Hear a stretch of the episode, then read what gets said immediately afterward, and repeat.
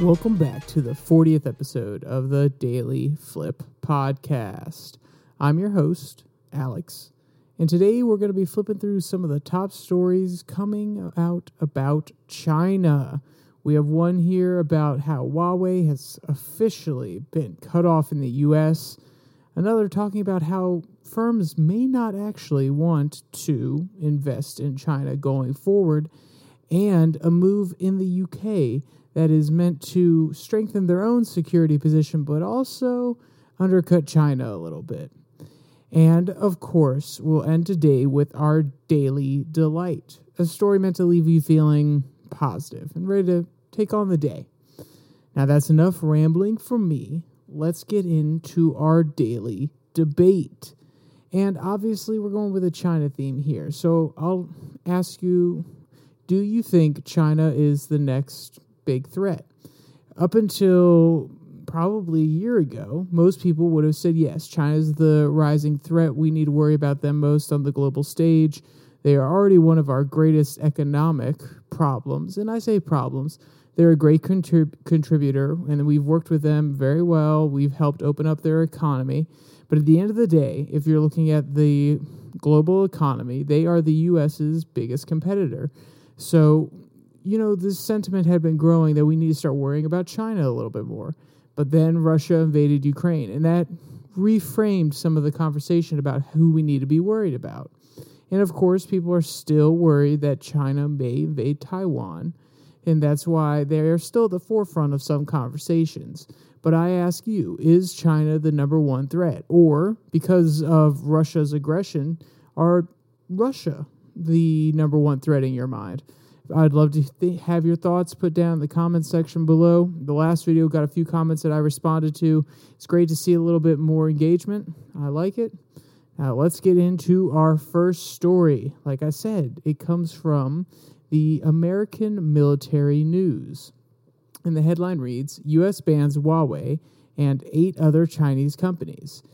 And if you've been paying attention, both Trump and Biden have both put in executive orders that have outright banned certain U.S. companies from working with Chinese companies.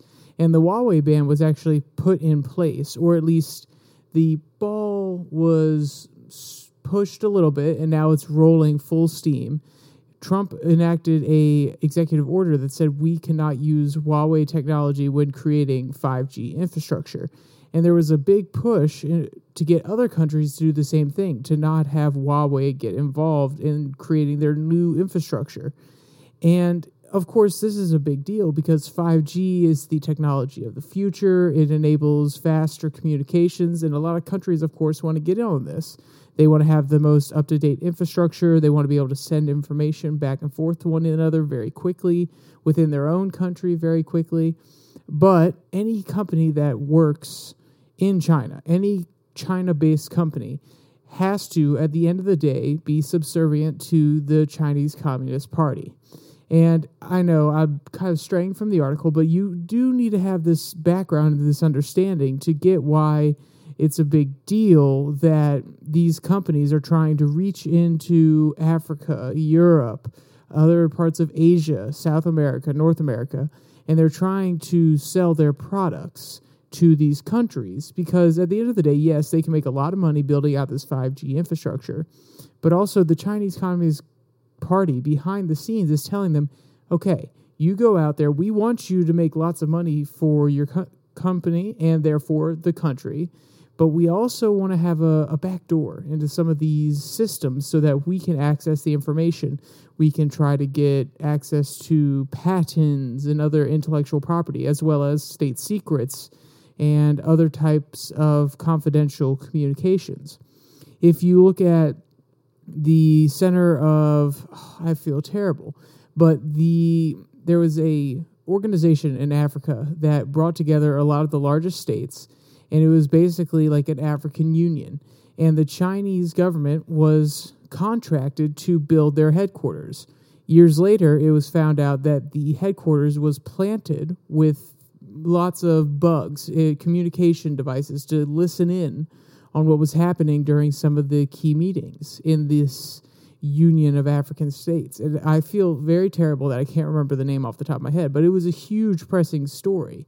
And the reason I bring it up is it really does support the fact the Chinese government, they are using their companies that are based inside their country to spread their influence over the world and gain information.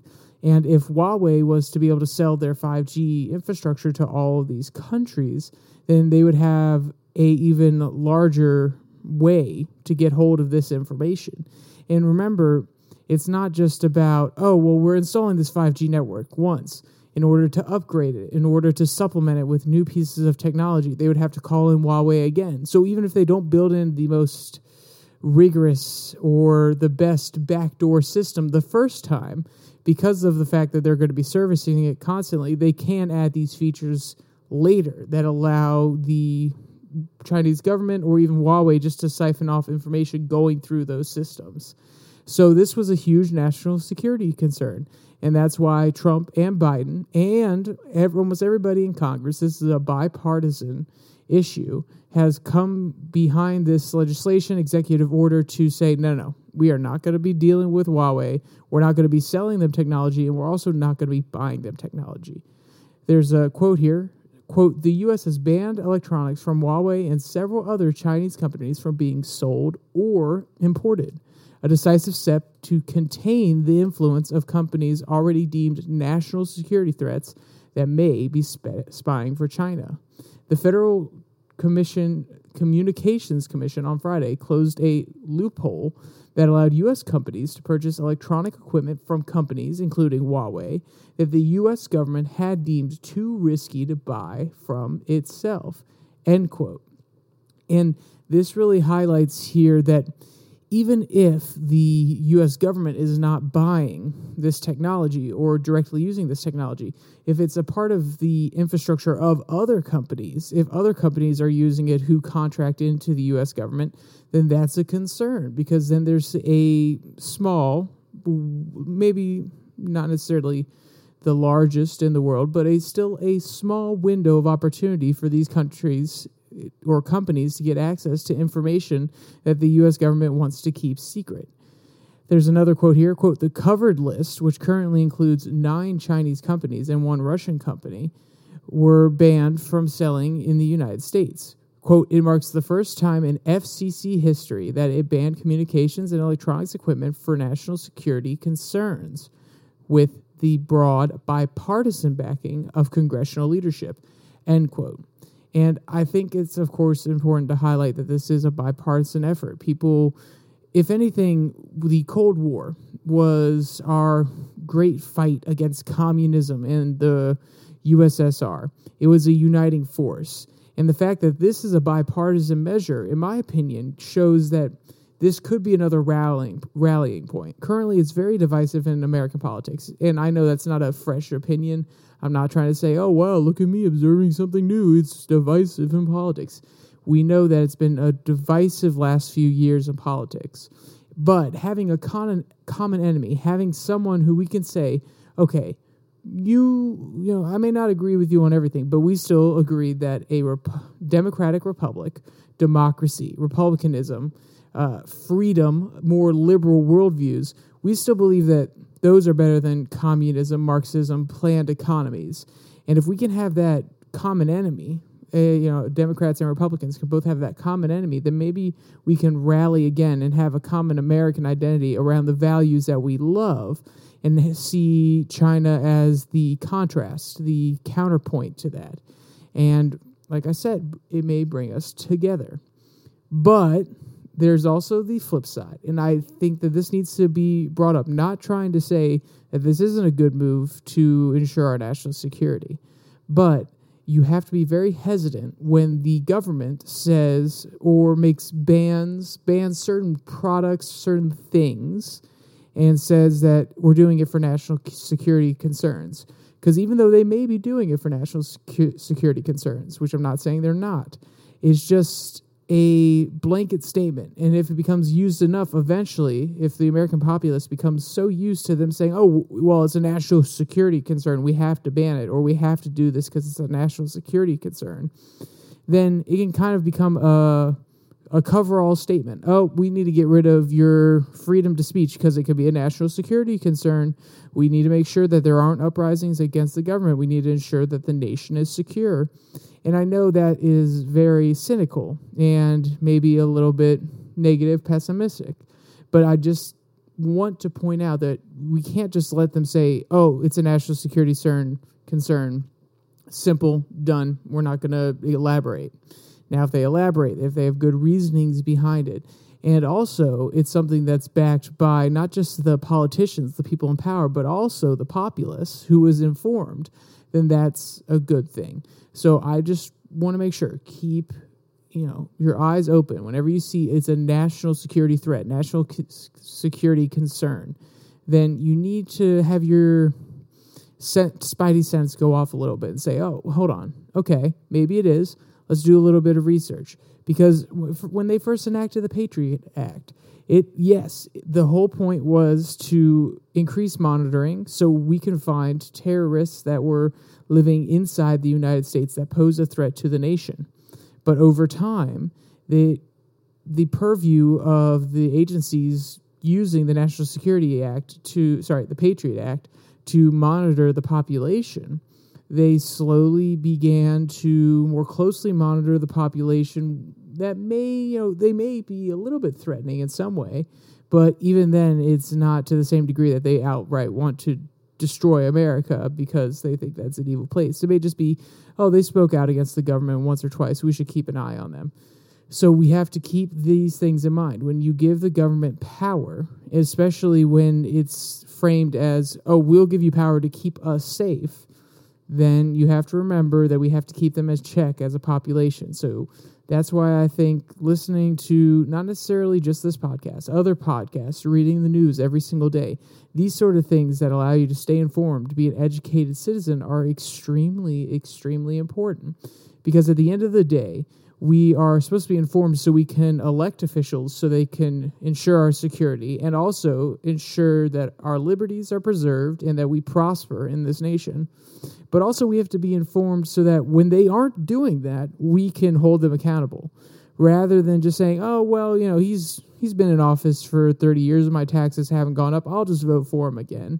When he or she may have some blaring issues that aren't brought up in the media very much, but you're just so comfortable voting for them because you're not informed and they've been your senator for 30 years, and you might just say, oh, well, I'm voting R, I'm voting D.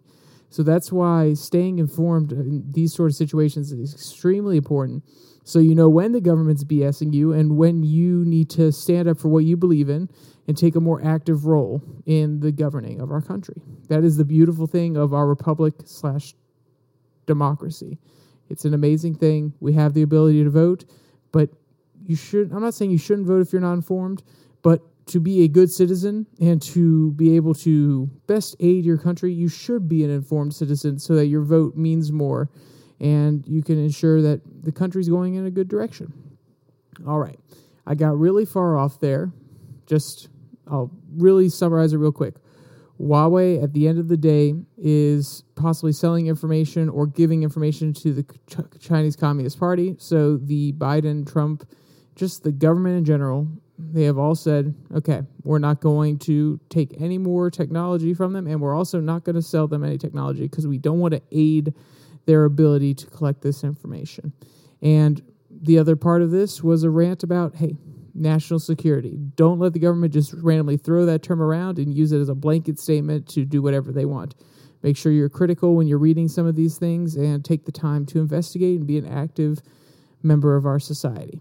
All right, so back on to China. Our next article comes from Fortune. Foreign investors may trim exposure to China after deadly lockdown fire triggers COVID protests. Risk appetite will take a hit. So I'm sure everybody is very aware of China's zero COVID policy, which has caused the country to practically be locked down every other week. And I say the country, different regions of the country to be locked down every other week. And then they have the drones. You've probably seen these videos go across social media or on the news. The drones outside yelling and screaming, stay in your houses, da, da, da. It's some really scary, authoritarian, 1984, Brave New World, whatever dystopian book or novel or even movie you want to bring up. It kind of beckons back to those sort of images. So with China starting to ease the zero COVID policy things, some investors have started to say, hey, okay, China is finally opening up their economy again. The supply chain issues may start slowing down, we may be able to keep investing, and big companies such as BlackRock have continued to up their investment throughout the majority of the COVID pandemic. Disclosure, I do own some shares of BlackRock. I think they are a despicable company, but at the end of the day, I think they're very good at what they do. So I own shares, but I do not support them morally, and that probably speaks to me. I should probably honestly sell those shares because at this point I probably sound like a greedy little capitalist. But the mood has changed a little bit. Quote, protests against China's COVID curbs may cast a shadow on the nation's assets and broader risk assessment in global markets as trading resumes after the weekend. Quote, demands for stocks to commodities and currencies tied to trade with China, including the Australian dollar and Korean won, may weaken, end quote. And this has to do with the protests that we're seeing spring up all across the country. We saw a very brief one in Beijing when the Communist Party was having its meeting where Xi Jinping was elected, quote unquote, to be president of the Communist Party for a third term. And it was a gentleman who put up a protest sign on a bridge saying, end the zero COVID policy, and I believe overthrow Xi. I actually reported on it in a podcast a while ago because certain dissent like this is not normally accepted in the authoritarian regime that is China, where almost everything is monitored. You have a social credit score. They have the COVID apps now that I think they're going to keep in place permanently. This is not 100% true. This is my conjecture. I think they're going to keep them in place currently to say, okay, well, COVID's over, but this app is still going to tell you whether you can go out or not, whether or not we're assessing you for being a violator of social norms or anything of that nature. So we've seen those protests pop up, and now there are a few more protests after a fire this last weekend in an apartment complex. So we're starting to see a lot more unrest in China. And this is not necessarily uncommon of an authoritarian regime, but China is normally pretty good at keeping it tamped down. Their deal with the people, and this comes from my professor to global politics, so the phrasing may be a little bit off, but basically the deal with the people and the Chinese Communist Party was, all right, we're going to plan the economy from a central point of view, but we're going to provide you with economic prosperity. We're going to lift thousands, even millions out of poverty, and then you vote for us and keep us in power. And that has been the deal between the CCP and the populace for a long time. But now that the CCP has really used their power to keep the people down, to force them to stay locked in their homes, to not travel when they want to because of COVID restrictions, to really strangle the economy as well and stop a lot of production of key goods, meaning people are not thriving economically anymore. You can kind of see the people saying, okay, we don't have the same prosperity that we had. Now we're going to riot. We can put up with all the draconian BS of having people disappear, not having freedom of speech online, not being able to play video games when we want. And yes, I know that sounds weird, but they actually did ban video gaming at a certain time of day for children and other adults, which I thought was funny. But all these things, they were accepted because at the end of the day, the Chinese Communist Party was providing prosperity and economic growth. Now that has slowed, the people are starting to protest on top of a few more human rights violations that are coming to light. So this has caused some people to say, okay, maybe we shouldn't invest in China anymore. Quote, the dramatic turn of events add fresh uncertainties to the outlook of the world's number 2 economy and its markets. Just as some recent loosening of virus controls and sweeping property rescue efforts have helped Chinese stocks stage a remarkable rebound, the protests triggered a deadly fire in an apartment block under lockdown in the western city, also threatened to further dilute a moderate, well-anticipated monetary easing step by China's central bank. More easing or refinement of the COVID measures will be needed to curb discontent, end quote. And this is, interesting that BlackRock, even after some of these things have come out, is still trying to double down on its investment in China. I wonder what's happening there. I wonder if they have an inside track or if they're giving promises, or maybe they've just invested so much in China that they really have to say, no, we're going to double down on our investment and you should too. Maybe they're trying to get people to pump money in so then they can get their money out before everything comes falling down.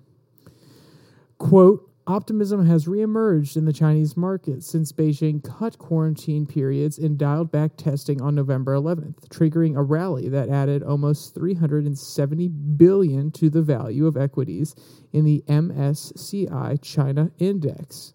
A growing chorus of bullish China calls on Wall Street have cited cheap valuations and friendlier policies, end quote. So, as I can... just said there, the big boys on Wall Street, BlackRock, and some other big investors are saying that this is the time to get into China, while a lot of the political analysts and a lot of the more small-time investing firms are saying, I don't know, there's a little bit too much risk there for me. I can't just throw in a whole bunch of capital into China and hope everything goes well at the end of the day. So I think it's going to be interesting to see how everything pans out. If these protests settle down, if Xi's able to really cement his third term, and he already has cemented the fact that he's going to have a third term, but if he's able to cement power within the next few months and get protests under control, get COVID behind them, and fix the supply chain issues, then they're going to see a rebound. But at this point, the pessimists are winning this argument, saying that they don't see it coming anytime soon. All right, so that's enough talking about the markets in China. Let's go to our last article from express.co.uk. And this one, the headline reads, Brexit Britain eyes EV revolution with new strategic asset to end reliance on China. So as everybody knows, over the last few years, we've had a really large push into the EV market. And the ever-growing popularity of these EV cars means that we're starting to develop larger, more efficient batteries. Batteries require lithium, cobalt, nickel, a lot of these precious metals. And you may be asking, why? Well, I know the article at the beginning here, it says they're trying to lower their reliance on China. But why are you talking about a article from the United Kingdom talking about EV cars and then going on a tangent about batteries? And the big connection here, the connecting string, is guess where a lot of those metals get refined and where a lot of the largest battery producers are? Oh, wait for it. China. There you go. If you said China, you guessed right on that one. A lot of the refining capabilities and battery factories for these large batteries that are used in these EV cars are in China. So, at the end of the day, any country that's trying to move away from fossil fuels and trying to become less reliant on Russia, Saudi Arabia, all these other oil-heavy countries, then they have to turn to China because China has a huge market building these batteries, refining these raw materials. And also, not to mention, they just have a large amount of these raw materials coming in because they're also a big producer of semiconductors and a lot of other technologies that use these exact same metals. So, at the end of the day, that's why you see certain companies like Tesla building their own factories here in the United States. And this is why you see another project coming out of the UK. Quote, a new electric battery site set to be built in a Teesside could help end the UK's reliance on China and provide the electric vehicle industry with a massive boost.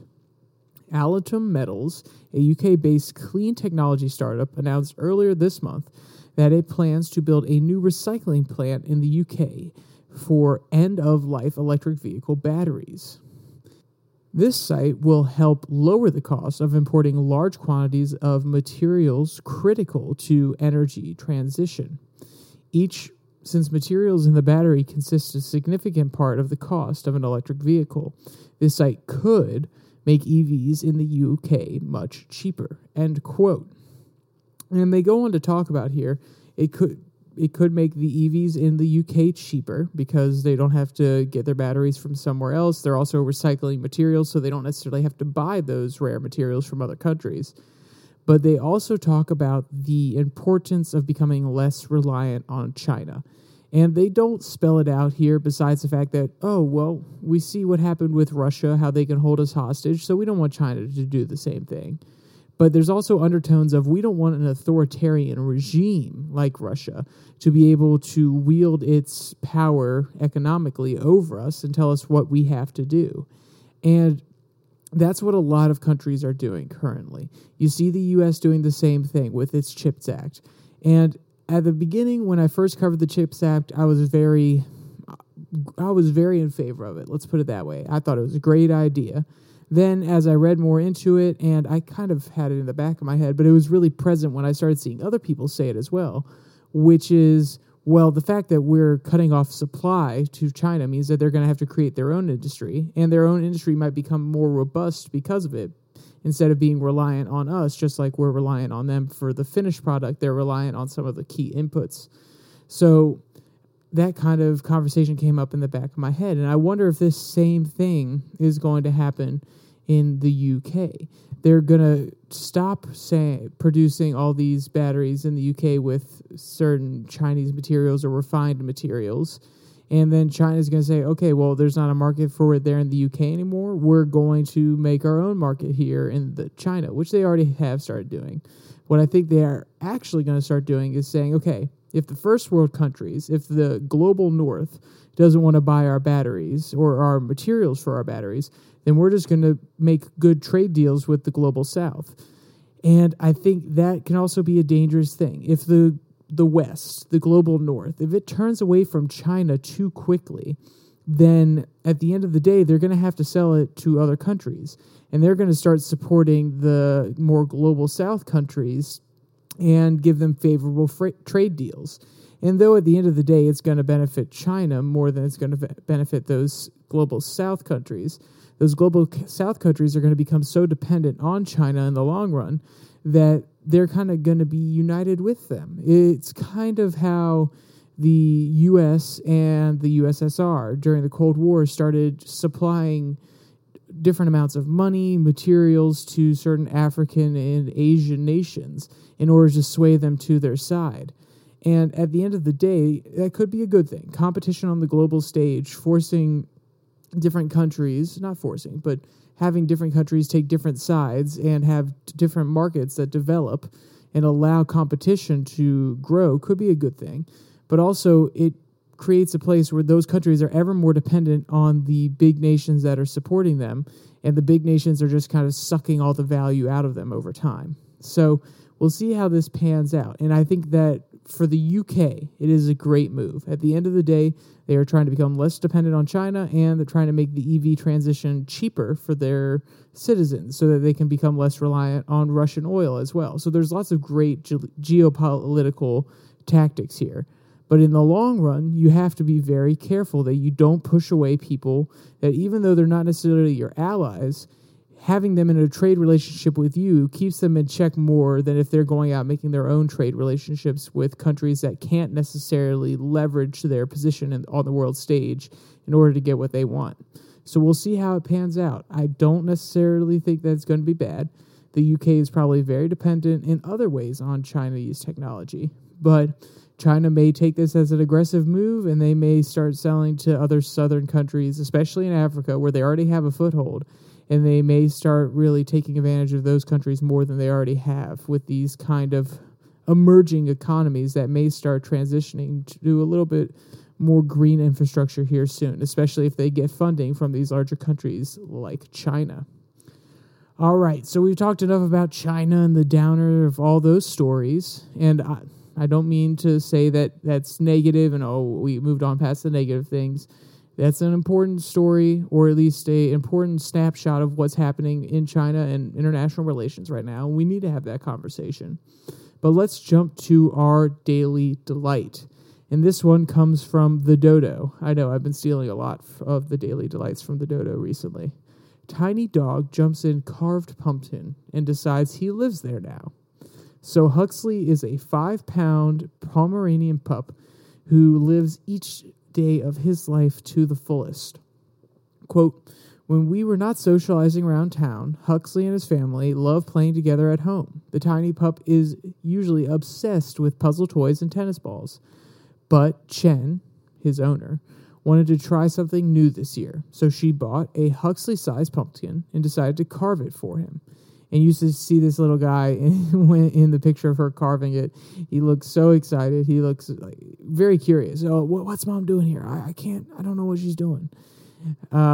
By the time that she had it all carved out, he started to be curious. Quote, after a few nibbles around the inside, Huxley proudly poked his head up, revealing a giant smile on his face. He sat in the pumpkin for a while, looking at his parents, who were now attempting to coax him out. But he refused to budge. And if you want to see, there are some funny videos and photos of this guy hanging out in his new little house and taking some little nibbles of it. And if, like I said, if you want to see any of the videos or any of the photos, you can find them in the link in the description below, that like and subscribe button, along with the Twitter handle, at your daily flip, where I try to post something every single day. Maybe it's a link to the podcast on Monday, Wednesday, Friday. Other days, it's commentary, retweets, things of that nature. And with all that said, there's only one more thing to say. Stay safe. Don't die.